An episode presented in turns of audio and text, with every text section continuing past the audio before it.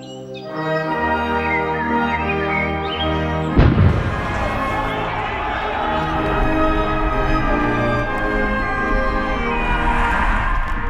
skal ikke få lov til at tage andre menneskers frihed. Nu er en del af løsningen. Gud bevarer Danmark. Øh, Ja, øh, noget af den stil. Velkommen til, du lytter til øh, Alis Fæderland, og mit navn er som altid Ali Amin Ali. Første team, LTF. Der er i hvert fald noget om frihed der, tror jeg, et eller andet sted. Det er meget liberalistisk i virkeligheden, hvis man er lidt fræk og tænker det på den måde. Iværksætteri. Øh, og det skal det også være øh, lidt om i dag, nu her i anden time. Ikke så meget om kriminalitet, det lægger vi langt væk fra hinanden, men faktisk om frihed. Altså, er vi så frie, som mange af os går rundt og bilder os ind? Eller er vi fanget i et biokratisk fængsel, hvor fangevogterne er højtuddannede djøffer og politikere, og en form for dogme om, at vi mennesker er ondskaben selv, altså virkelig ondskaben selv, hvis vi sættes fri. Det har jeg sat mig for at finde ud af, efter jeg frivilligt Ja, helt frivilligt, tror jeg. Jeg ved det faktisk ikke. Jeg har læst en ny bog med titlen Ufrihedens pris. Hvordan vi lærte at tro, at vi ingenting kan. Øhm, og forfatteren til bogen, øh, kommer de næste 55 minutter til at hjælpe mig med at forstå, om jeg er faktisk fri eller ej, eller om jeg er fanget i et spin af regler, dogmer og restriktioner for min egen skyld. Ja, helt for min egen skyld. Lad os komme i gang.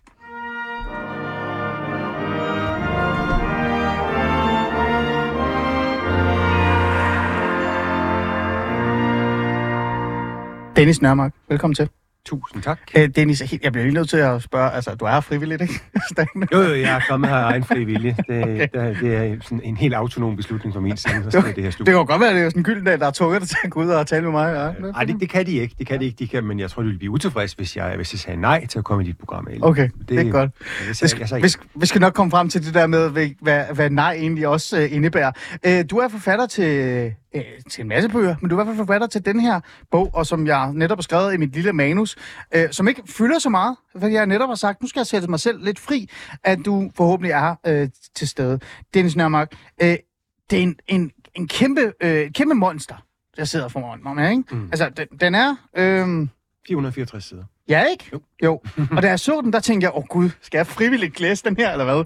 Øh, men sjovt nok, øh, og nu siger jeg det ærligt, øh, den er nem at læse, øh, men den, den arbejder også med et emne, som er meget svært at forstå, tror jeg, nogle gange. Øh, den her bog, Ufrihedens pris, og hele ideen, tanken om, om vi reelt set er frie, eller om vi fanget en masse restriktioner og regler, den er jo skrevet øh, på baggrund, jeg vil ikke sige på baggrund, du skal hjælpe mig med det selv, mm. nu siger jeg bare lige en ting, på baggrund af covid-19, eller hele den der det der maskineri, vi blev sat ind i, da øh, pandemien startede. Øh, jeg har hørt i et andet interview, der, kunne du, der har du sagt, at det kunne også have været om korankrisen i virkeligheden, men det handler bare om, om hele det her frihedsting. Øh, ting. øh, men lad os lige starte med friheden til at vælge at skrive det her. Øh, Dennis, hvorfor gør du det? Hvorfor sætter du dig ned og skriver sådan en tung dreng om, om hvad, altså, hvad frihedens pris og ufrihedens pris i virkeligheden er for, til os danskere? Jamen, fordi jeg havde en, i, i lang tid haft en fornemmelse af, at folk ikke længere tager friheden sådan seriøst. Altså, at de ikke tager, at de tager det måske en lille smule for givet. Øh, og at, øh, at, de, at de i meget høj grad finder sig i, at nogen går og tager deres friheder fra dem, uden at, uden at levere dem tilbage igen. Altså det er jo sådan, hvis vi bare kigger på det sådan rent lovgivningsmæssigt, så er det jo meget sjældent, at når der først er taget en frihed fra dig, så er den som regel tabt for evigt. Mm. Der er ikke ret meget lovgivning, der sådan bliver rullet tilbage. Øh, så, så, øh, så, så der bliver ligesom, kan man sige, skåret, skåret mere af, af vores selvbestemmelse. Og jeg synes, det er påfaldende, hvor let vi reagerer på det. Altså, jeg synes, der er en øhm, tendens til bare sådan lidt at trække på skuldrene og sige, når man, øhm, der er nok nogen grund til, at folk har sagt, at det må jeg ikke. Der er nok nogen, der har styr på det. Mm. De vil mig nok det bedste. Måske elsker de mig simpelthen så dybt og inderligt, at de, at de hele tiden forhindrer mig i at gøre det ene og det andet. Hvor er det dejligt, der er sådan en, en ekstra mor og far et eller andet sted derude. Og ja. det oplevede jeg både i, i kan man sige, samfundet, og jeg har også oplevet det på arbejdspladser, mm. og så i vores familie. Der er ligesom de tre arenaer, som, som, som bogen kigger på. Mm. At vi bare accepterer, at det er sådan, det er, øh, at der bliver skåret skiver den frihed, og at vi, kan man sige selv, som, som Jean-Jacques Rousseau sagde, det løber imod vores lænker. Ikke? Mm. At vi nogle gange simpelthen beder om at få flere restriktioner. Og, og der var corona et godt eksempel på, mm. øh, på, på noget, hvor jeg tænkte, der, det, det går godt nok hurtigt, det her med at, at, at kræve at blive, blive spærret inde. Og, og jo, mere, jo mere folk, jo mere de strammede skruen, jo mere øh, elskede de Mette Frederiksen, og jeg tænkte, de var da alligevel også løjerligt, altså.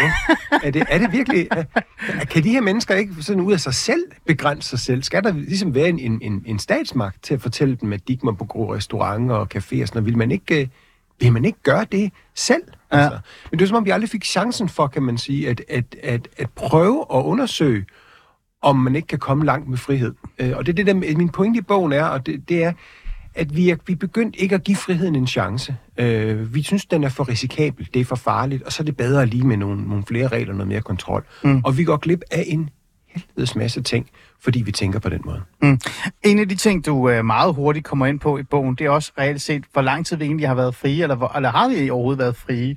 Øh, men også forståelsen af, af, at, at være fri i virkeligheden. Ja. Øhm, jeg vil gerne tale med dig om covid-19-tingen. jeg vil gerne tale med dig fra et menneskeligt perspektiv, også fra mit eget perspektiv. Hvordan jeg selv øh, markede ret mm. og tænkte, hallo, mm. de ved bedre end jeg. Jeg gider ikke engang forholde mig til det. Øh, men lad os lige starte med forståelsen af frihed.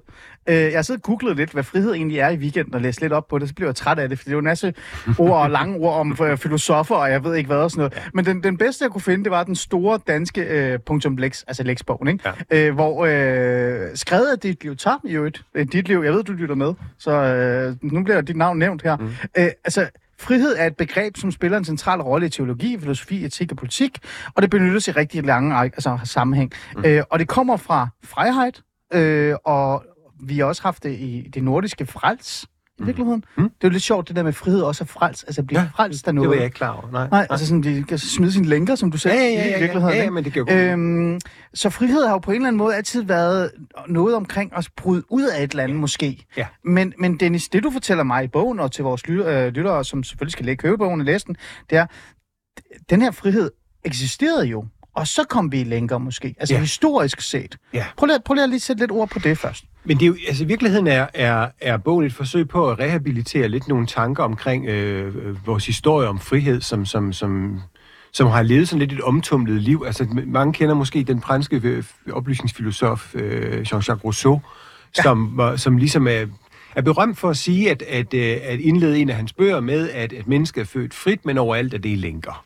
Mm. Øh, og, og det han mente med det, det var, at mennesket i sin naturtilstand, altså sin oprindelige tilstand, jo sådan set ikke har nogen, der bestemmer over dem. Altså, at de er, at man kan sige, hvis du tager ud i en eller anden regnskov eller på en afrikansk savanne, så vil man ideelt set møde folk der, som ikke finder sig i, at andre går og koster rundt med dem og fortæller dem, hvad de skal gøre, fordi de bestemmer ligesom selv over deres eget liv. Og vi er født i den form for frihed. Men det er først, da vi får de her meget større og komplekse samfund, at vi pludselig bliver begrænset af magthavere og fyrster og konger og byråkrater og alt det der, mm. der sætter sig for at bestemme og regulere, hvad mennesker skal gøre.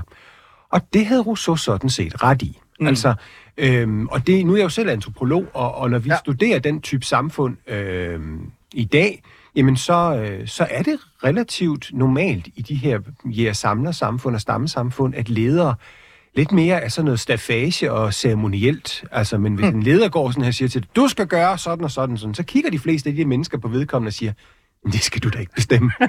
altså, hvorfor skal du bestemme over det? Ja, ja, det er rigtigt nok. men, mens, mens vi måske er mere tilbøjelige i vores samfund til at sige, Nå, okay, det er jo en leder, det er jo et hierarki, det følger jeg. Ja, Øhm, ja. Og, og øhm, så, så det interessante er, hvorfor udvikler vi mennesker sådan over tid en, en, en, en, en frivillig, frivillig, kan man sige, fængsel, ikke? for at, øh, at, at, at tillade, at flere og flere magthaver bestemmer over os. Fordi vi er sandsynligvis bygget sådan biologisk, evolutionært, Ja. til, at, øh, til at leve liv relativt frit og uden ret mange, kan man sige, i hvert fald uden at, uden at enkelte personer kan gå og bestemme over en. Der har selvfølgelig altid været et fællesskab med nogle normer og regler, man har underlagt, det er klart. Ja. Men, men, øh, men den der idé om et eller andet hierarki, hvor regler og tvang er dagens orden, det er noget, vi har fundet på i mere moderne samfund. Mm. Så er det et perfekt spørgsmål, øh, hvis jeg nu skal lege journalist, Dennis, det er jo så at spørge dig, hvem har så opfundet det?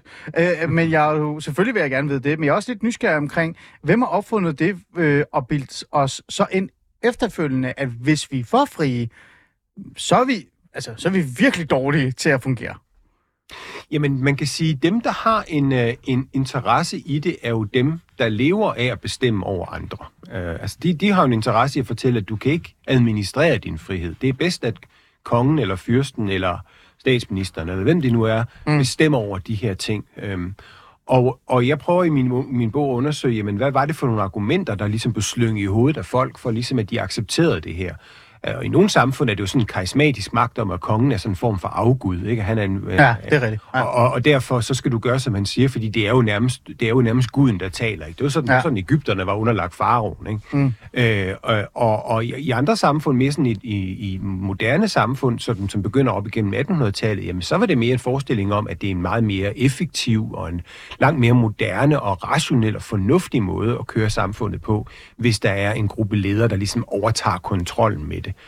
Og det var langt hen ad vejen også rigtigt nogle gange. Altså, vi fik jo nogle moderne samfund, som var mere effektive, og vi fik videnskab og mere rationelle måder at lede og styre ting på. Men vi fik også indsnævret vores frihed ganske betragteligt i perioden, hvor de her, kan man sige, systemer og den her administrative sådan, overklasse satte sig på, på menneskene, mm. og blev ved med at fortælle dem, at, at, øh, at det var nu bedst, hvis man overlod en del af kontrollen til dem. Ikke? Så den, der begynder vi pludselig at få en eksplosion af lovgivning og regler og byråkratiske kontorer og central styring og alle de der ting, mm. som i dag er knopskydet fuldstændig ud af kontrol. I bogen, øh, der får man i hvert fald et hurtigt... Øh, jeg ved ikke, om jeg siger. Altså, jeg fik i hvert fald en hurtig øh, øh, konklusion, der hed, at Thomas Hobbes, øh, som... Øh, jeg, jeg, måtte google, hvem han var. Jeg vil gerne ja. ærligt erkende det. Prøv jeg er ikke så... Øh, Nej, nej, nej. Jeg er så, Nej, nej. Jeg er ikke så vellæst, som du er. Altså, men, ikke? Så jeg sad sådan og tænkte, okay, jeg har hørt om Thomas Hobbes før. Men det gik ikke mening, fordi hvis den, det, jeg kan huske om Thomas Hobbes, som er den her engelske filosof, mm. det var, at han var meget liberalist. Altså, han var jo sådan inden for det liberalistiske. Men i bogen hører man, og man kan læse, at, at hans tese om frihed var jo faktisk lidt negativ, selvom han var liberal. Ja. Det var jo, at mennesket kunne faktisk ikke håndtere at være fri. For så var det jo, ligesom jeg sagde i min intro, ondskaben selv. Præcis. Øhm, lad os lige tage Thomas øh, mm. til at starte med. Øh, de her idéer skal jo komme et eller andet sted fra, så politikere og magtmennesker tager imod dem. Men hvorfor er det, du peger på ham? Jamen, Thomas Hobbes var sådan set sådan liberal i sin grund, grundtank. Han ønskede jo sådan set en form for frisættelse af mennesket, og, Ja. og, og troede på, at vi ville være, at, at, øh, at, vi, at vi havde en naturlig frihedstrang som sådan. Ja, Men præcis. han så nogle farer i samfundet i retningen af, at hvis det her menneske bliver givet fuldstændig frit, så vil det, så vil det forsumpe i, i vold og magtmisbrug og Øhm, så, vil, øhm, så vil det, fordi mennesket dybest set i den der naturtilstand, jeg nævnte før, Ja, ja. vil være, vil være udsat for, for alt for mange øh, trusler for, for, for, for, for, for hinanden, fordi at det er nu engang i naturtilstanden sådan, at livet er brutalt og hårdt og fattigt og povert, og det, det skriver han selv i sin store bog Le- Leviathan, og derfor så siger han, at derfor bliver der nødt til at være en konge og en fyrste med ganske betragtelig meget magt over folk, for, for at det kan lade sig gøre. Og så man kan sige, for at mennesket kan leve i en eller anden form for frit liv, så bliver der nødt til ligesom at være en overmagt, der En tager... form for hierarki Ja, også, ikke? der bliver nødt til at være et hierarki Ja. ja. øh, til at styre det. Øh, og der var andre, kan man sige, af, af, af Hobbes' samtidig, også nogle filosofer efterfølgende, som var mere skeptiske over for den tanke og mente, at, Ja. ja. at det, kunne, det kunne de måske nok godt i virkeligheden. Men, men, men, men Thomas Hobbes forestillinger kom virkelig til at, til at stå som sådan, et, øh, jamen sådan en, en, en advarsel om, hvad friheden kunne føre til. Og, det sker, og så sker der jo igen det, at alle magthavere og fyrster læser sådan en bog og tænker, det er rigtigt, det der står i den. Det er mig, der skal bestemme det. Ikke? Ligesom, alle, ligesom alle magthaverne og fyrster, når de læste Machiavelli, også tænkte, ja, Ja, det er mig. det er sådan, det er mig, det her. Og, og sådan er det jo, når man fortæller magthaverne, hvor man giver dem, kan man sige, det der finblad, de skal gemme sig bag, ikke? For, for, for at forklare deres egen øh, suveræne ret til at koste rundt med andre folk. Ja. Øh, det, det, det interessante er, at Thomas Hobbes har ikke vidst ret meget om livet i naturtilstanden. Altså, vi, han, har ikke, han, har ikke, han har ikke været derude. Han har ikke Nej. Snakket med de her folk. Nej. Han har, ikke, han har ikke rejst til de her steder. Han har sandsynligvis heller ikke læst nogle beretninger øh, om det, fordi de var rigt, måske ikke rigtig tilgængelige på det her tidspunkt. Ja. Øhm, men, men man kan sige, at Thomas Hobbes bygger i virkeligheden sin tese på en fordom om primitive eller oprindelige folk. Mm. Altså, hans, øh, den her bog, som du nævnte, den blev, øh, det var cirka 1651, når Ja, den, stil, ja. øh, den kom frem. Så det er derhen, vi er. Det, Mm. det er de årstider, Ja. vi er. Og han er jo øh, fra England. Han er født 5. april som mig. Mm. Det vidste jeg ikke. Nej, nej. Så har jeg et eller andet til fælles med en eller anden. det er altid godt. Øh, men kunne man ikke have den her tese, eller den her idé om, at dengang, på daværende tidspunkt, i Vesten, det moderne Vesten kaldte de det sikkert også, der var der jo den her øh, viden, eller den her fordom omkring, øh, altså øh, reference til det, man måske kaldte dengang savages. Altså Ja, de, her, ja. de her brutale, de her sådan usiviliserede samfund, man var begyndt at møde, eller havde mødt på opdagelsesrejser osv. Og, så videre. og så derfor så stod man og kiggede på dem og tænkte, det der, det er jo utroligt, de ikke vågner op og slår hinanden ihjel. Øh, kan det være formet af, af den tid og den selvforståelse også i virkeligheden? Jo, og det er klart, nogle steder har man jo også, når man har været ude i verden, mødt nogle, nogle, noget brutalitet, og, og, men, men, øh, men i virkeligheden så ved, ved vi i dag langt mere om, hvad, hvad med filosofer og, og tænker på det her tidspunkt faktisk havde tilgængelig viden. Ah. Øhm, og, og i dag ved vi, at, at der, blev, altså, der blev skrevet bøger, og der var beretninger fra nogle af de her samfund, og om, om Thomas Hobbes skulle have været bekendt med dem igen, så det er lidt usikkert, men, men, men, øh, men der er for eksempel en meget berømt øh, øh, hvad hedder interview i virkeligheden, som en fransk adelsmand holder med en, en, øh, en, en, en, en kanadisk høvding, Ja. øh, som hedder Candironk. Øh, og Candironk, han beskriver et samfund, i hans samfund, hvor der ikke rigtig er nogen regler, hvor ingen rigtig kan underlægge sig andre, hvor ingen kan bestemme over andre, fordi som han siger, det har vi ikke gjort i århundreder, og det har fungeret fint på den måde. øhm, og, og, det, og det er det, der faktisk bliver, bliver inspirationen til mange oplysningstænkere, at de kigger på de her øh, samfund, typisk i Nord- og Sydamerika, Øhm, som, altså der, går, der, går jo sådan, der går jo munker og jesu, øh, jesuitpræster rundt i Sydamerika ja. og, og, og, og, møder de her øh, Ja. folk og skriver forfærdet hjem til Frankrig om, at de her mennesker adlyder ikke autoriteter. Og hvor er det dog skrækkeligt, at de ikke gør det. Fordi de gør bare, som de har lyst til, og det er da helt... Fordi i, i, simpelthen i Europa er man jo vant til, at der er en, der er en, der er en præst, og så er der, så er der over ham, så er der måske en bisp, og så er der en, så er der en anden og en pave, og så er der ude i det andet for samfund, der er der en fyrste og en konge og sådan Man er vant til, at, at hele livet handler om at underlægge sig nogle andre. Ja, ja, det er rigtigt. Og derfor så virker det så fremmed for dem, når de kommer til den her del af verden og ser, at her er altså nogen, der insisterer på ikke at være underlagt nogen. Ja. Øhm, og, og for mange oplysningstænkere, øh, så bliver de jo ikke- bliver ikke så forfærdet, som, som præsterne gør, men de siger faktisk, det her er jo en mulighed. Det er faktisk et alternativ. Øh, så i virkeligheden, så prøver jeg med den her bog også at, at omskrive lidt af den historie, vi har fået fortalt om, at, ja. at, at vi i Vesten fandt på friheden. Det gjorde vi ikke. Den var alle mulige andre steder. Grunden til, at vi begyndte at skrive store værker om den, og beskrive den, og, og, og lave revolutioner, det var fordi, vi blev inspireret af nogle andre, der havde den. Mm. Vi, gjorde, vi begyndte at skrive frihedstanker i, det her, i den her del af verden, fordi vi var så kolossalt ufrie. Fordi mm. vores kirke og vores institutioner var ekstremt undertrykkende. Øh, de, de, de interesserede sig ikke sådan i detaljer for, hvordan folk gik og levede deres liv. Nej. Øh, men, men, men, de havde en, øh, men, men, men du havde jo ingen som helst form for øh, indvirkning på de love, du var underlagt på det tidspunkt. Nej. Det var jo suverænt bestemt af, af monarken. Ikke? Jo.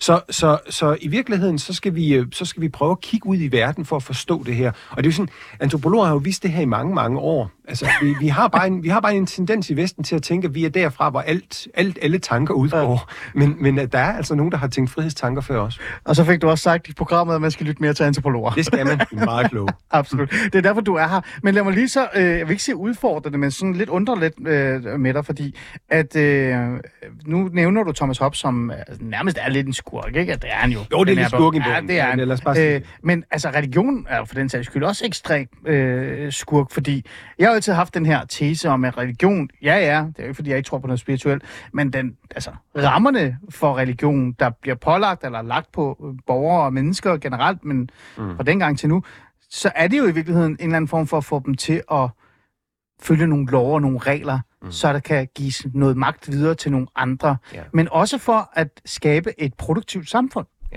Altså, øhm, du nævner de her, øh, hvad hedder det, øh, civilisationer, hvor, hvor der er øh, virkeligheden ligestilling. Der er mere ligestilling, der er her måske endda. Ja. Der er øh, fokus på, at civilsamfundet skal fungere korrekt. Alle hjælper hinanden. Ja. Selvom man er fri, så begynder man ikke at slå hinanden ihjel. Mm. Man hjælper faktisk hinanden, fordi man har en interesse i det som mennesker osv. osv. Men man kan jo så sige, at man er så bare måske ikke særlig produktiv.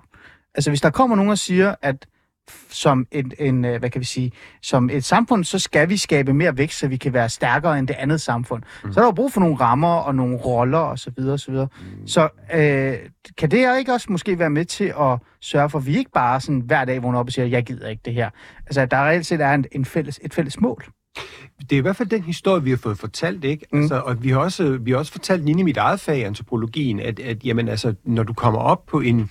Hvis du skal begynde at være mere effektivt og få have landbrug, og hvis du skal, kan man sige, øhm, Helt, helt industrielle... Ja, ja, præcis. Så bliver du nødt til at have en eller anden form for hierarkisk overbygning. Så bliver der Ja. nødt til at være nogen, der ligesom leder og fordeler arbejdet og distribuerer, hvad hedder det, velstanden, ja. og nogle byråkrater, der står for den slags, for, for, kan man sige, sådan administration af det her foretagende. Ja. Men, men det begynder moderne arkeologi at stille spørgsmålstegn ved, om det er rigtigt. Mm. Fordi man har faktisk i de senere år udgravet en hel del steder rundt omkring i verden, både i, i Europa, men også øh, Sydamerika og Nordamerika, øhm, hvor man kan se, at, at der har været samfund op til måske en 100-150.000 individer, hvor der tydeligvis ikke har været noget hierarki, og Ah. hvor der ikke har været sådan en byråkratisk administrativ klasse, der har haft særlige rettigheder over for andre. Og det ved vi, fordi konger og fyrster har en tendens til at sætte sig spor arkeologisk. Altså, du ved, så er der et gravkammer med nogle overdådige gaver, ikke? fordi de altid synes, de skal have med sig i efterlivet. Ikke? Så, så den der med, altså, Ja. men til gengæld så kunne vi, har vi kunne se, at mange af de her øh, steder har været sådan relativt varieret. Altså, det vil sige, folk har ikke boet i sådan nogle helt uniforme bygninger. Nej. Øh, de har, de har, der har også været en, et, en plads til forskellige personlige selvudfoldelse, på trods af, at vi altså taler relativt øh, store samfund. Ja. Og, det, øh, og det, det underminerer lidt den der for, fortælling, vi har fået om, at mennesker kan, når de kommer op på et vis kompleksitetsniveau, af i hvert fald af et vis antal, mm. øh, jamen så, øh, når de for eksempel får landbrug, jamen så kan de simpelthen ikke undgå at have hersker, ja. fordi det, det, det kan bare ikke lade sig gøre.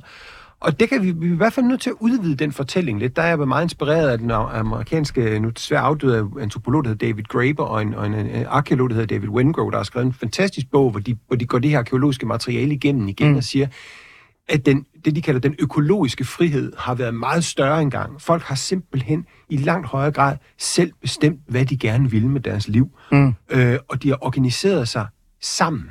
Mm. Så man kan faktisk godt organisere ret mange ting i fællesskab. Man kan, man kan, vi kan bygge ret mange ting i fællesskab, uden at, der, uden at vi har formelle ledere, mm. der tager beslutninger for os. Mm. Det, er, det, det, det synes jeg er håbefuldt, for det, det er med til i hvert fald at udfordre forestillingen om, at, at, øh, at vi får ingen vækst og velstand og storhed, hvis der ikke er også hierarkier. Mm.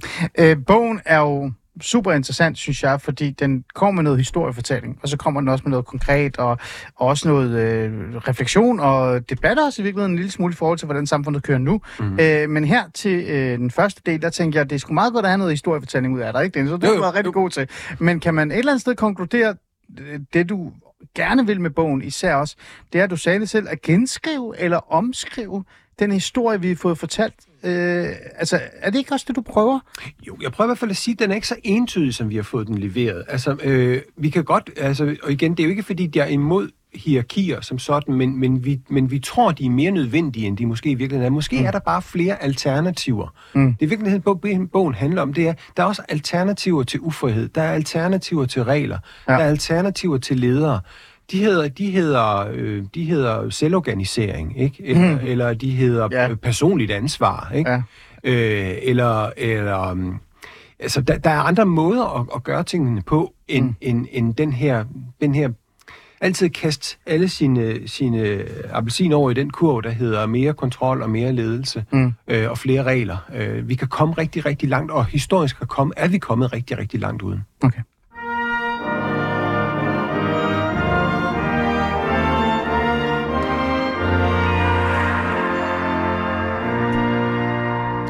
Du lytter til Fæderlandet, og jeg får helt lyst til at sige, at det her historietime med Dennis Nørmark, hvor Ali er min Ali, jeres vært øh, på Fæderlandet, sidder og bliver øh, dannet. Mm. Øh, jeg ved, min gode ven, den, øh, David Holt Olsen, som er, er øh, direktør på Industri- Industrimuseet, han vil blive meget stolt af det her øjeblik, hvor jeg sidder og får lært noget historie. Ja, ja. Det efterspørger han tit. Ja, men det, Ali. det er godt. Du spiller for meget Playstation, du skal høre noget historisk. Det har jeg gjort nu, kære lyttere.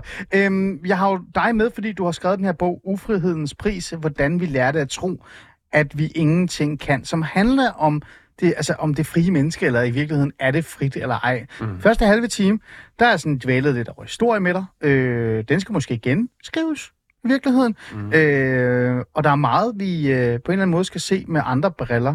Øh, nu vil jeg gerne tale med dig omkring nutiden, og hvordan det egentlig kører for os mennesker nu. Og, øh, og så i virkeligheden også udfordre lidt omkring det her med, om det måske også er for naivt at bare sætte mennesket fri. Men før jeg gør det, Dennis, øh, hvad er egentlig frihed for dig? Altså, er det bare friheden til at selv vælge, om du vil stå op eller ej, øh, og være forfatter, eller være gartner, eller, eller hvad, hvad, hvad er egentlig frihed? Jamen altså, for, for at blive ved din, og den definition, du også der fandt på nettet, som jeg sådan set er meget enig i, så, Ja. så er frihed for mig, jeg, jeg, jeg benytter det med det, man kan kalde det negative frihedsbegreber. For det negative frihedsbegreb, det er, det, det betyder, at, at, at det er friheden til at gøre, som du vil, uden at noget andet, kan man sige, holder dig tilbage. Ah. Ikke?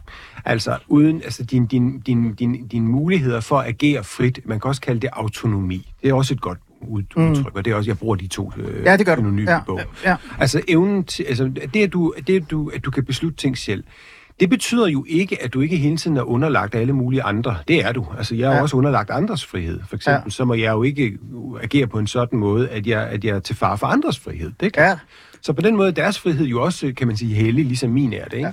Ja. Øhm, derudover så, så indgår vi jo også i et fællesskab, der har nogle, for, hvor vi er forpligtet på hinanden. Jeg kan ikke gøre, hvad fanden jeg vil. Altså, Nej. og det skal jeg heller ikke kunne, fordi jeg bliver nødt til at orientere mig efter de mennesker, der er omkring os. Og, og det er mennesker ret gode til, og det har mennesker altid gjort. Det vil sige, de har i fællesskab forhandlet sig frem til nogle regler om, hvordan de skulle opføre sig over for hinanden. Mm. Og de er så blevet, kan man sige, blevet til øh, normer og etiket og tabu og så videre, så videre i samfund. Øh, Ja. og, og dem kan vi jo så lave om, hvis vi har lyst til at lave dem om, og det gør mm. vi jo så også en gang imellem, mm. når vi synes, at de fungerer ikke længere. Ikke? Mm. Og det der, så, så, så der er jo en naturlig ufrihed hele tiden i det, vi gør, øh, som, Ja. vi ikke, som vi heller ikke kan stille noget op, og heller ikke skal, fordi ellers så falder samfundet fra hinanden. Mm. Så der skal være nogle regler, der skal Ja. være nogle værdier, nogle normer, for ellers så kan vi ikke rigtig leve med hinanden. Mm. Men samtidig så synes jeg også, du lægger op til i bogen, og også i din snak med mig, om at altså, det findes jo også lidt i mennesker allerede. Altså, at vi nærmest har fået indkodet i vores DNA, at vi skal jo være altså, fornuftige over for hinanden. Mm. At i sidste ende, så nytter det jo ikke at bare slå naboen ihjel, bare fordi du synes, at der, hans stol er lidt pænere end din. Mm. Øhm, så hvis vi skal holde fast i det der med at være fri, og så tro på ideen om, at mennesket godt kan være fri uden for mange restriktioner, øhm, skal man så ikke bare øh, slippe lidt, og så sige, jamen prøv at høre her, der er ikke mange danskere, der vågner- op om morgenen, som jeg sagde, og slår et andet mennesker ihjel, fordi at de synes, stolen er pæn. Det gør de ikke, men der er nogle få, der er nogle få, der vil gøre det en gang imellem. Ikke? Øh, og det kan der være, fordi de er degenereret ind i hovedet af den ene eller den anden årsag. Ja, ja. Øh, medlemmer, som du snakkede om i sidste udsendelse. Ikke? Ej, det er også mange koder. Det, ja, ja, det er de garanteret. øh, men, men, men, øh, og så derfor er det, er det fornuftigt nok, at vi har sat nogle, nogle regler op for det, for at vise, at igen, du må ikke, du må ikke gå ud og, og, og myrde eller voldtage andre folk, fordi så, så, jamen, så forbryder du sig i virkeligheden mod deres frie ret til at leve det liv, de gerne vil. Okay. Så, vi, så det, det, det, er, det, er jo, det er jo fuldstændig fornuftigt. Jeg er dog ret overbevist om, og det kigger jeg også på i bogen, at, Ja. ja. at, at mennesker er moralske dyr helt Ja. ja. automatisk. Altså, Prøv at fortælle, for det, det skriver du netop i Ja, bogen. ja. Det synes jeg nemlig er meget interessant. Det vil jeg gerne dvæle med dig over. Ja. Men til vores lyttere, hvad er det, du mener med det? Mennesker er anstændige. De langt de fleste af os ønsker at øh, ikke at skade andre. Vi, er, vi bliver moralsk påvirket af andre menneskers lidelse. Hvis det går mm. dårligt for andre, så kan vi føle efter. Vi har empati. empati. Mm. Øh, børn helt ned til spædbarn, spædbarnsalderen kan godt skælne dem, der hjælper, fra dem, der ikke hjælper. De er ret hurtige. De kan også vise sådan en form for moralsk foragt over for folk, der opfører sig som nogle røvhuller, for at sige det som det er. Ikke?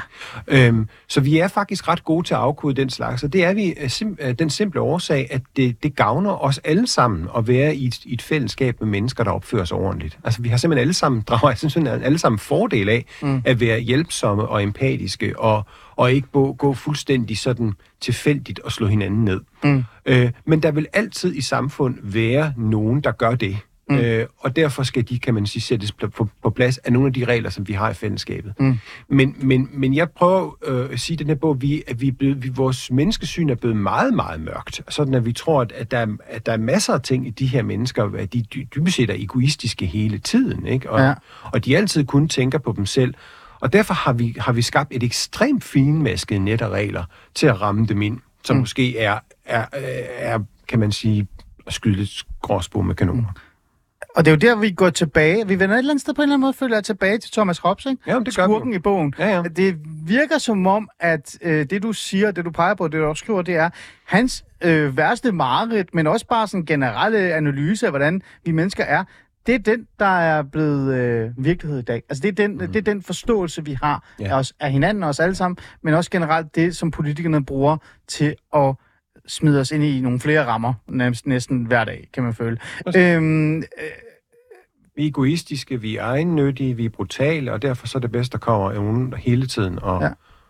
Hvorfor det? Hvorfor tror du, det er det? Altså, er vi tilbage til... Nu kan vi lige så godt bare tage fat i det. Er vi tilbage til det, der opstod for eksempel under coronakrisen, hvor der var en kæmpe krise, øh, det var i hvert fald det, vi fik at vide, og vi skal tale om krise lige om lidt, men at der kommer de her hændelser, de her begivenheder, og dem skal politikere, øh, ledere, chefer reagere på, og deres bedste måde at gøre det på, det er at sætte os i rammer, fordi de ikke tør at lade os selv øh, øh, styre vores dagligdag.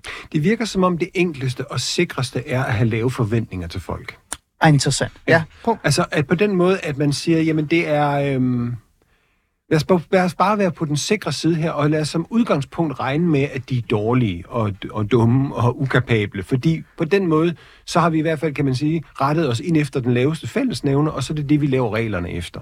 Ah, Og, og jeg tror, det er det, det, det, det, der er sket øh, over tid, det er, at den der, den der, den menneske i dens ringeste form er blevet det, vi... standarden nærmest? Standarden, ja, præcis. Ja. Det, vi, det vi, kan man sige, som udgangspunkt regner med, Ja. fordi det er, det er nemmere at administrere efter det. Mm. Altså, det er nemmere at have arbejde med et egoistisk individ, eksempelvis når man skal sidde og lave sådan socialingeniørkunst på den helt store skala, ikke? og så regne med, de vil sandsynligvis nok snyde. Ja. De vil sandsynligvis dogne den, eller sidde i et hjørne og spille guitar, og så videre, så vi laver en masse mekanismer, således at de ikke gør det. Vi holder dem fast, vi har bes- beskriver i detalje, hvad de skal gøre, vi straffer dem, hvis de gør de her ting. Ja. Øhm, altså, så det er sådan, den, den, den, den grundforståelse af mennesket er lettest at administrere efter. Så administratorer vil ofte vælge den version af mennesket. Ja. Fordi den fortæller også administratoren, at, at mennesket kan forudsiges i detaljer, og, og, og hvis jeg gør sådan og sådan og sådan, jamen, så vil udkommet helt automatisk med de her robotmennesker være, at de gør sådan og sådan og sådan. Ikke? Jo. Øh, og, det, og det simple menneskesyn er, er når, efterhånden som, som mængden af administratorer vokser, og mængden af socialingeniører og politikere vokser, så gror det her menneskesyn også ud og kommer til at fylde det hele, Ja. ja. og ender med i virkeligheden at være en form for selvopfyldende profeti. Ja. Ja. Fordi så begynder folk også at agere på den måde, fordi Ja. ja. systemet signalerer jo hele tiden til dem, at de har lave forventninger til dem, Ja. at de, er- de er voldelige eller farlige og dogne osv. osv. Og så bliver det det måske også over tid, for de bliver jo ikke mødt med nogen administratorer og socialingeniører, Nej. der tror på dem. Ja. Øhm, det er jo interessant, det du siger der. Altså, øhm, øh, men samtidig så sidder jeg og tænker, at det her det er jo også en udvikling, en bevægelse, vi har set inden for erhvervslivet også. Mm. Altså øh, virksomheder, som øh, sætter flere og flere rammer op for deres medarbejdere, fordi de for det første skal være mere produktive, mm. men også fordi man reelt set ikke har en tillid til, at de faktisk arbejder Nemlig. nok. Ja. Prim, ikke? Jo. Så de skal kontrolleres, de skal tjekkes, de skal undersøges. Vi skal lige tjekke, hvor lang tid manden har været på hans computer i dag, hvor Mhm. meget har han skabt, øh, og så videre, og så videre. Øhm, den, her, øhm, den, her, den her forståelse, det, er jo- det er jo et fælles, fælles, lavest fællesnævner, Ja, ja, ja. der bliver sat ind her. Men jeg prøver bare sådan at lige forstå, sådan, at det, det virker som om, at det går virkelig op for dig under coronakrisen. Altså sådan det der med, at mm-hmm. Mhm. der sidder man virkelig og tænker, øh, for eksempel, jeg, du talte med en anden en også om det, der, der, du taler også om coronakrisen i den her. Mm. det der med at sige sådan, okay, så skal folk gå, gå én vej, når de skal gå rundt om søerne. Fordi, altså, Ja. verden Ja, går de kan jo under. ikke finde ud af at gå udenom Prøv at tænke, hinanden, hvis en anden vej. Og jeg tror, jeg vil gerne ærligt erkende, jeg tager hånden op nu, Dennis Nørmark. Jeg tror, jeg kommer til at gå den forkerte vej engang. Nej, nej, nej, nej. Og det er måske fordi hjernen, det er Ja. min skyld. Nu skal, nu skal jeg begynde at udskamme dig, ikke? Ja, For den, det, det er min skyld, verden er ved at gå øh, til, til lort. Øh, men men øh, var det, altså, viste coronakrisen virkelig dig, at nu er den helt galt? Ja, altså det gjorde det. Jeg nævnte, at det er ikke fordi, det, corona fylder ikke specielt meget i den bog. Nej, men, men- men, det gør lidt i starten. Det fordi- føles lidt, det er derfor, den, altså, den her bog Ja, men det var det, der til liv, ikke? Det skubbede mig lidt ud over, kan, Det er det, kan man ja. sige. Ikke? Det var det der med, at jeg tænkte, at det, jeg synes, at det, det var lidt underligt, at, at, at, at at, at jeg, jeg tænkte faktisk, at, at civil, civilsamfundet kunne løfte mange flere opgaver, end det fik lov til at gøre. At almindelig ansvarlighed og moralsk sådan anstændighed gjorde, at vi selvfølgelig ville passe på vores ældre. At vi vil naturligvis ville lade være med at gå ned i, i et, et, et motionscenter eller en café, hvis vi enten var syge, eller hvis vi ikke kunne tåle at blive syge. Ikke? Jo. Øh, mens de, der folk, der var uden for den kategori, sådan set godt kunne gå derned. Det er jo det, de gjorde i Sverige i allerhøjeste grad. Og i dag må man jo sige, når man sådan lægger tingene sammen, så gik det jo faktisk glimrende i Sverige. Mhm. Mm-hmm. Altså. Øhm, og svenskerne valgte jo faktisk øh, friheden, ikke? Og Ja, ja, ja. vi valgte på... på der er jo, Danmark er ikke så slemt som mange andre lande. Nej, nej, det skal nej, vi nej, huske. nej, nej. Altså, vi fik faktisk relativt stor plads på... Der var mange andre lande, hvor det var langt mere undertrykkende. Ja, altså, jeg kan huske, Spanien var virkelig voldsom Spanien på et tidspunkt. Altså, ja, ja, og Australien var helt vildt. Ja. Altså, øh, så, så, så, så vi var sådan set heldige sluppet, men, men, jeg, men jeg tror, vi kunne have givet hinanden endnu mere frihed. Ikke? Mm. Og, og, og svenskerne som kontrast viser jo, at det gik faktisk okay. Til gengæld har vi jo fået, en, ligesom resten af verden, en pokkers masse problemer, fordi at vi lukkede ned. Ikke? Mm. Altså med mistrivsel og, og mental usundhed, og folk, der ikke kom til screeninger, og alle mulige ting, som, som jo dukkede op. Altså alt fra, hvorfor, hvorfor der nu er, er kø i retsvæsenet, til hvorfor der er for få sygeplejersker. Der, var, der var enormt mange problemer, fordi vi gjorde de her ting så radikalt. Og det er jo et eksempel på mig om, at jamen, ufriheden har en pris. Mm. Øh, og i virkeligheden, den, den, den, den pris, vi skulle have betalt, øh, eller den, de muligheder, vi har fået ved, ved, ved at vælge friheden, havde været bedre, tror jeg, mm. end, end, end at vælge ufriheden. Men var du overrasket, øh, Dennis, var du overrasket over, at danskerne så hurtigt markede ret i en en velfærdsstat, et samfund, hvor majoritetskulturen øh, bliver dyrket så meget, hvor der faktisk er et foreningslivsforståelse, mm. et fællesskabsforståelse, en, en idé og tanke om, at vi skal moralsk og værdimæssigt passe på hinanden, holde øje med hinanden. Var du overrasket over, at danskerne på en eller anden måde bare sagde, yes, der er krise. Mette ja. Frederiksen siger, ja. nu skal vi alle sammen gå den her vej, og så ja. gjorde vi det. Ja, det var Uden at stille spørgsmål. Det var jeg overrasket over, fordi jeg synes, jeg, jeg synes selv, jeg har været med også sådan, som antropolog til at fortælle historien om de her fandenivoldske danskere, der bare gjorde, som de passede, der passede dem, og vi er sådan Nordens italienere, og bla bla bla, ikke? Altså, vi er sådan nogen, der de siger sådan lidt Olsenbanden samfundet, der, der, ja, der siger rigtigt, ja. skråt, skråt op til autoriteterne osv. osv. Og så, og så var vi bare de nogle af de mest compliant derude var, ikke? Og med det samme, der blev sagt mundbind på og så videre, så sagde vi, så markede vi ret. Ja. Og, det, og det, det undrer mig lidt, for det er ikke den fortælling, vi har fortalt om hinanden. Ikke? Mm. Men, men, men det siger jo også noget om, hvordan, hvordan den velfærdskonstruktion, vi har haft, ikke? Og den, den, den, den der evne til, eller den, den, måske den negligering af civilsamfundet, der er kommet, når flere og flere ting bliver lagt over i systemet. Ja og over i staten, over i, kan man sige, den centrale styring, frem for at det bliver decentralt, altså frem for at det er noget, vi selv kan finde ud af, mm. at vi på en måde er blevet dårligere til at håndtere problemer. Altså, jeg, jeg kunne slet ikke forstå under coronakrisen, hvorfor, hvorfor slår vi os ikke sammen? Og, og så, så, så giver vi så alle de ældre mennesker, der ikke kan tåle det her, så må vi lave nogle, nogle, så må vi lave mad til dem og komme rendende, rendende med det ja, i sådan en kæde. Samfundsforståelse. Altså, kan, ja. vi, kan vi ikke hjælpe hinanden ja. i den her situation? Ja. Hvorfor kigger vi hele tiden ja. til staten? Når vi Men det er måske fordi, man havde den her idé om, at den laveste fællesnævner vil stykke ind. Altså man havde sådan en tese om, at når du sidder der som familie, så er du lidt ligeglad med din nabo, fordi din familie er allervigtigst. Ja. Serviceforståelsen fra gamle dage. Men lad mig lige så prøve at, at, at, at, at lige reflektere lidt med dig i forhold til det her, før jeg begynder at være sådan lidt kritisk. Uh, det er sådan lidt... Um, den her velfærdsstat, den her, den her måde, vi har skabt Danmark op på, mm. jeg føler lidt, du siger, at den her, den her form for ufrihed, eller hvad nu hedder, eller var friheden, eller mangel af den, øh, den er sådan virkelig stærk i Danmark. Er det sådan et biprodukt, at vi rigtig mange år, både blå og røde regeringer, mm. har fortalt os igen og igen og igen, at vi skal være vi skal stole på velfærdsstaten. Vi skal sørge for, at staten nok skal hjælpe os. Altså, giv det til staten. Staten skal nok give noget tilbage. Giv dine skatter til staten. Staten giver noget tilbage. Men også den her med, at vi skal blive ved med at skabe vækst. Vi skal skabe værdi. Vi skal mm. blive en del af maskineriet, fordi så kan vi gøre maskinen bedre og større. Har, er den her prisprodukt, det, har det været, at vi faktisk har glemt og ikke lytte efter? Jeg vil tage den et andet sted hen i den forstand. Jeg vil sige, jeg vil sige, at og det er igen for, for, for at bringe lidt historie ind her igen, og prøve at bringe tæppet ja. væk under nogle af de historier, vi går og fortæller hinanden. Jeg synes meget ofte, at historien om Danmarks succes, succes er blevet hæftet enormt meget op på velfærdsstaten. Ja, altså, at virkelig man, meget. man hører jo folk sådan sige det sådan ureflekteret. Men grunden til, at vi er så rige i Danmark, det skyldes, at vi har velfærdsstater. Præcis. Jeg tror, det forholder sig omvendt. Ah. At, at i virkeligheden fik vi velfærdsstater, fordi vi var relativt velstående, fordi vi havde en stor grad af tillid til hinanden, og, og at vi opfattede det som, som et lille minisamfund, hvor vi egentlig føler os relativt forpligtet på hinanden. Mm. Og når man gør det, så har man længere, nemmere, lettere til at overtale til at give en meget stor del af ens private indtægt til alle mulige andre og bygge de her systemer op. Øh, Danmark var faktisk før velfærdsstaten et, et meget velstående samfund. Op igennem 1800-tallet, og der var vi, hørte vi til de fjerde og femte rigeste lande i verden. Mm. Så vi var meget, meget rige. Vi var meget, meget velfungerende. Vi var faktisk velfærdssamfund i lang tid, fordi velfærdssamfund betyder altså bare, at, at grundlæggende ligger folk ikke og sulter i gaden, og der er, man kan, folk kan kan gå i skole, og de kan tjene til livs ophold osv. osv. Altså, og det var vi i, i mange år. Øh, man kan sige, faktisk så bliver vi en smule fattigere, når velfærdsstaten mm. bliver indført. Så sakker, begynder vi faktisk at sakke bagud mm. i forhold til andre lande. Så vi har fået, vi har fået fortalt hinanden en, en, en, en myte om, at at alt, hvad der er godt ved det her samfund, skyldes, hvad Stavning satte sig ned og fandt ud af i kanslergade for lige, hvad der efterfølgende kom, da, da, da, da kan man sige, socialdemokratiske socialingeniører satte sig Ja. 50'erne og konstruerede den her. Ja. Og den, der, det, den historie, synes jeg, fylder alt, alt for meget. Vi ved, at danskerne er- var velstående. Vi ved også, at danskerne var mere var tillidsfulde i forhold til hinanden. Det ved vi også, at de var før velfærdsstaten. Vi ved også, at de var enormt driftige og dygtige. Vi ved nemlig, at, at danske udvandrere, der rejste ud til udlandet Ja. før, før velfærdsstaten, og vi, vi tracker deres familie i dag, kan vi se, at de stadigvæk tjener mere end andre gør, og de er mere tillidsfulde. Det kan de ikke være blevet på grund af velfærdsstaten. Mm. Det er de blevet, fordi sådan var kulturen i Danmark. Og, og som antropolog har jeg jo altså en, en, en, måske nogle gange en, en tendens til, øh, tror jeg, vi gør i vores fag, og, og vi minder folk om, at kultur betyder noget. At hvor man kommer fra betyder noget. Historien betyder noget.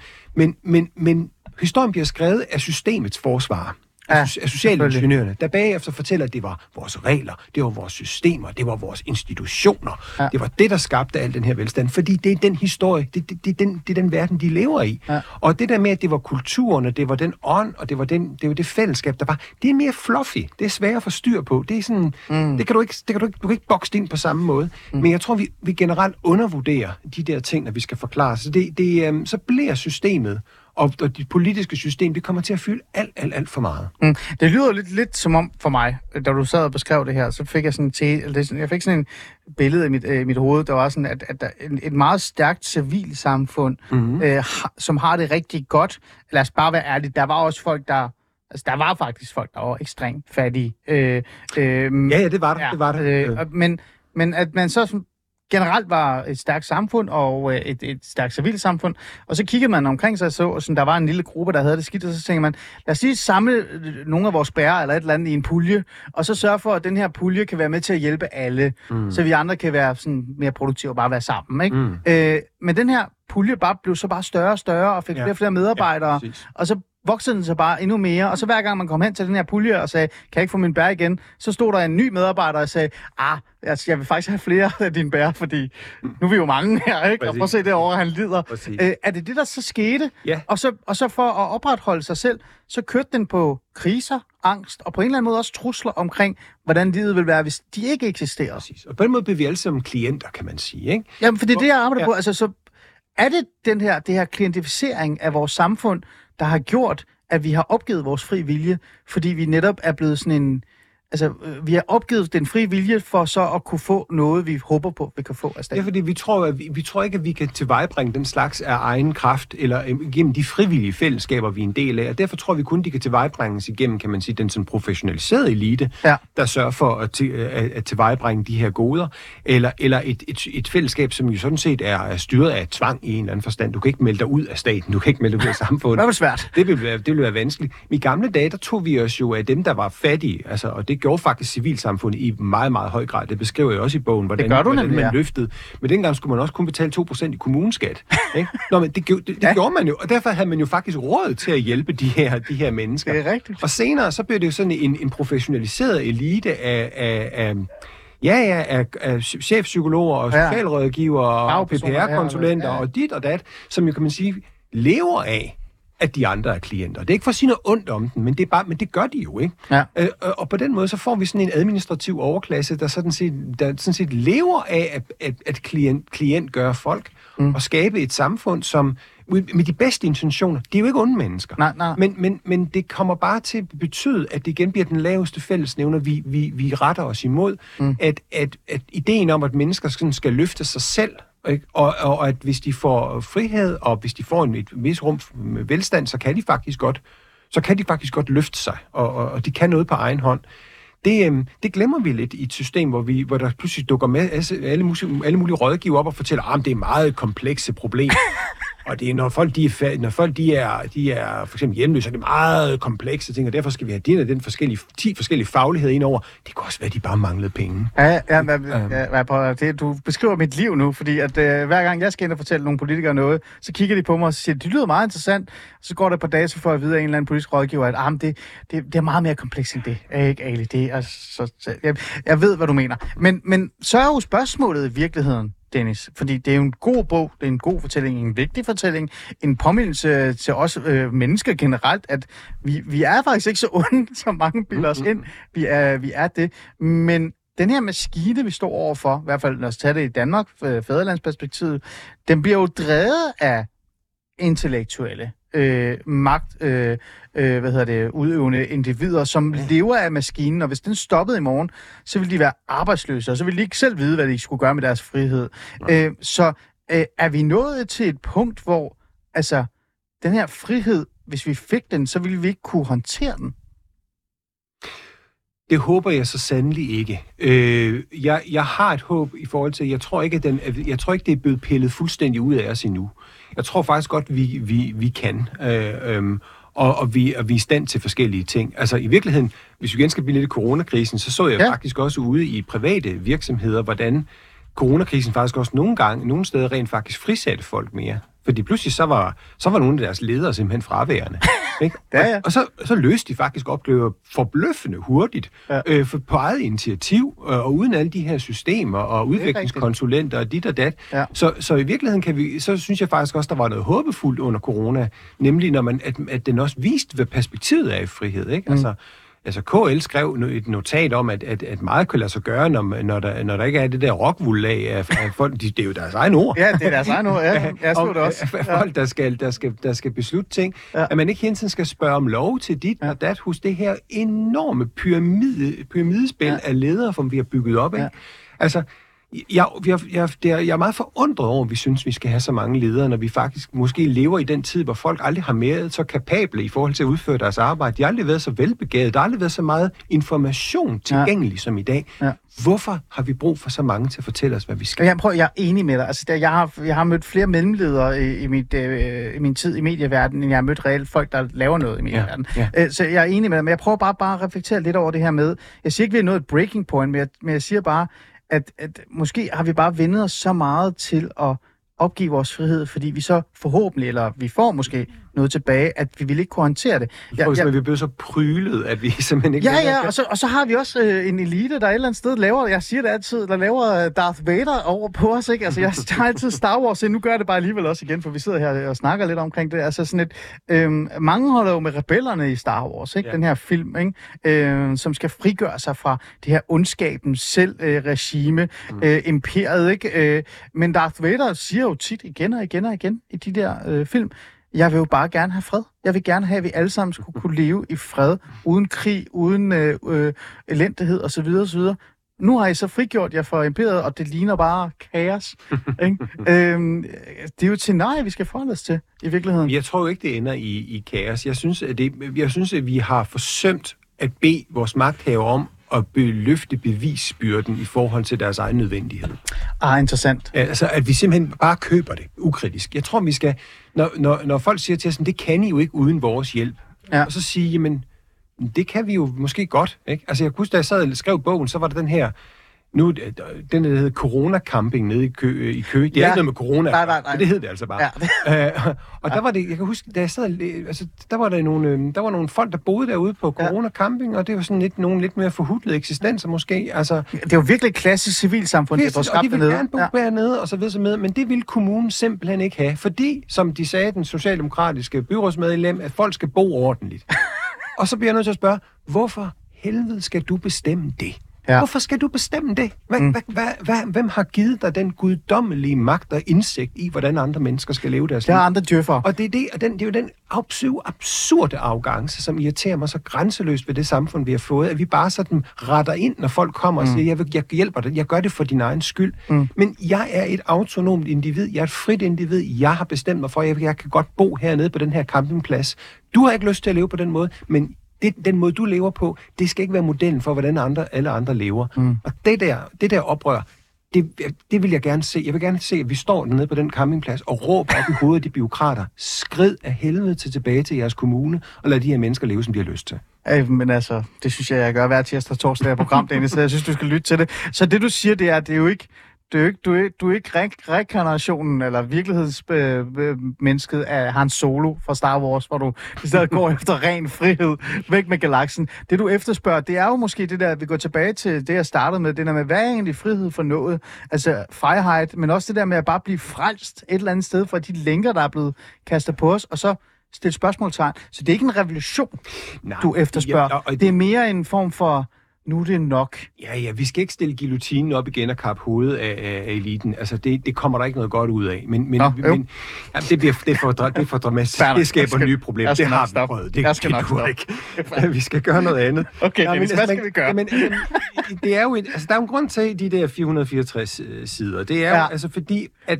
at jeg tror ikke, at vi kommer til at ændre tingene, med mindre at vi fortæller hinanden en anden historie om frihed. Med mindre at vi Ja. begynder at, at, at, at genvinde troen på vores egen autonomi, genvinde troen på, at vi faktisk kan noget, for, for, for fravristet de her falske fortællinger om Ah. os, og fortælle falske for, historiefortællinger om, hvad vi er blevet til, og hvorfor vi er blevet på den måde. Mm. Så derfor så er det jo et, sådan et, et, et klassisk oplysningsprojekt, den her bog. Det er et mm. forsøg på simpelthen at, at trække til læseren ved hånden og sige, nu skal jeg fortælle dig en anden historie om frihed, end den du har fået. Fået. Ja. Øh, både i din familie, dine organisationer i samfundet, for jeg tror, at, der, at vi får mere ud af at pushe mere i den her retning. Mm. Ikke en stor revolution. Nej. Ikke et forsøg på at fjerne alle hierarkier. Det er ikke en anar- et anarkistisk manifest, det her. Men det er et forsøg på at sige, jeg tror, vi skal give friheden en chance mere, end vi gør det i dag. Vi mm. er for tilbøjelige til at vælge at betragte det som farligt og risikabelt og dumt at gøre det, hvor vi i virkeligheden i langt flere, når vi står for langt flere problemer, skal sige, hvordan kan vi løse den her, det her problem? Ikke med regler, ikke med hierarki, men ved frivillighed, ved omsorg, ved fælles hjælp, ved naturlige autoriteter frem for hierarkier, ved, øh, ved vores erfaringer, ved, øh, ved at støtte op om hinanden. Prøve ikke at være så utrolig umyndig. Mm. med, jeg er med. Øh, og det er virkelig smukt. Øh, sagt er jeg jo enig, men det ved øh, lytterne også, jeg er, så, så man er jo vel lidt borgerlig her mm. i hjørnet. Men det kræver så også et eller andet sted, at du får alligevel får folket med dig. Øh, jeg, jeg drillede lidt med revolution, men der er jo en eller anden form for brug for, at det ikke er kun eliten, der sidder og taler med eliten om det. Du ikke har skrevet den her bog, og så er der andre, som er på dit eget niveau, der sidder og læser den her og tænker, Nå, det var da fint nok, han har fuldstændig ret. Det kræver jo så virkelig, at vi tager en, en, en samtale omkring, hvad vi mennesker egentlig kan og Ja. ikke kan, ikke? Ja, ja. om vi virkelig er onde eller ej. Ja, ja. Og, øh, og på den måde breder det ud til den almindelige dansker, så de også får en forståelse af det. Ja. Men det er jo et svært projekt, er det ikke? Jo, jo, og så vil jeg godt anholde, at du siger, at den, er- den, er, den er borgerlig, fordi det, det mener jeg faktisk ikke rigtigt, den er. Det kan godt være, at det er borgerlige, der har talt meget om frihed, og, og, og, og liberalisme ligesom er det. Ja. Men, jeg, men jeg prøver også at beskrive i bogen, hvordan venstrefløjen faktisk engang, tro det eller ej, kæmpede for frihed. På et Ah. tidspunkt var venstrefløjen faktisk virkelig optaget af emancipation, menneskets mulighed for at udfolde sig selv frit. Der var en gang, hvor, hvor, hvor venstrefløjen ikke kæmpede for en større offentlig sektor. Tro det eller ej, den periode har eksisteret i Danmark. Jeg tror på dig. Og, og, og så sige, jeg gider nemlig heller ikke, at min egen borgerlige fløj skal få patent på frihed. For det synes jeg ikke, den, det synes jeg ikke. Ej, sådan den er fungerer dårlig til det. det fun- ja, den for det første har den ikke forvaltet det særlig godt. Øh, øh, og, og i virkeligheden kunne vi gå i hånd i hånd tværpolitisk og Ja. prøve at sige, kan vi ikke, er det ikke en fælles politisk Så opgave det er et fælles projekt. mennesker? Universelt præcis. fælles projekt. Præcis. Ja. ja. Sagen er bare det der med at så også få folket med på det. Øh, Jamen, det, ja, ja, og så må man jo øh, blive ved med at prøve at give dem mod tilbage på, på dem selv og tro og, og, og sige, men at hver eneste gang, at folk også igen beder om lænkerne, Ja. så sige, jamen, vi tror faktisk, der er et alternativ til de her lænker. Ja. Vi tror faktisk mere på jer, end I tror på jer selv. Mm. Men det betyder også, at, den der administrative overklasse af politikere skal, finde sig i at have mindre magt. Ja. Og der kommer jo det virkelige problem, ikke? At Ja. tør, man step down ikke? Og i, i sin indflydelse over andre folk? Tør Mm. man virkelig give det der ansvar til vid- videre til folk, velvidende, at det betyder mindre magt til en selv? Og ja. det, det bliver ikke nemt. Det bliver ikke nemt. Men det, ved du, hvad der er godt i dag, Dennis Nørmark? Nej. Det er, at du har fortalt mig, at jeg er et godt menneske. Jamen, det er du. Det, Altså, det er, selvom jeg er sikker på, at jeg var lidt ja, ondt. men det er, der er en lille smule ondt i os alle sammen, men det meste af det, det er Det er rigtig godt. Dennis Nørmark, tusind tak, fordi du kom og tale med mig omkring frihed, og hvad det egentlig er og ikke er. Øh, ufrihedens pris, hvordan vi lærte at tro, at vi kan, at vi ingenting kan, hedder det. Den er ude nu, man kan købe den. Det kan man, den Og den er helt ærlig, jeg, jeg, jeg laver virkelig ikke, øh, jeg, jeg laver ikke sjov her. Den, den ligner meget stor, og den er meget tyk, men den er faktisk meget nem at læse. Det er jeg glad for, du synes. Så det er, det, er sgu en, det er sgu en god bog. Og til jer lyttere, tusind tak, fordi I selvfølgelig lyttede med til altså, to timers fædreland, øh, og frivilligt endda. Øh, tag nogle af Dennis' ord med jer her i weekenden og øh, til ferien. Vi er sgu bedre, end vi går rundt og bilder os ind, ind. Og de der kriser der, ikke? de kan altså godt udfordres lidt. Det synes jeg, vi skal gøre.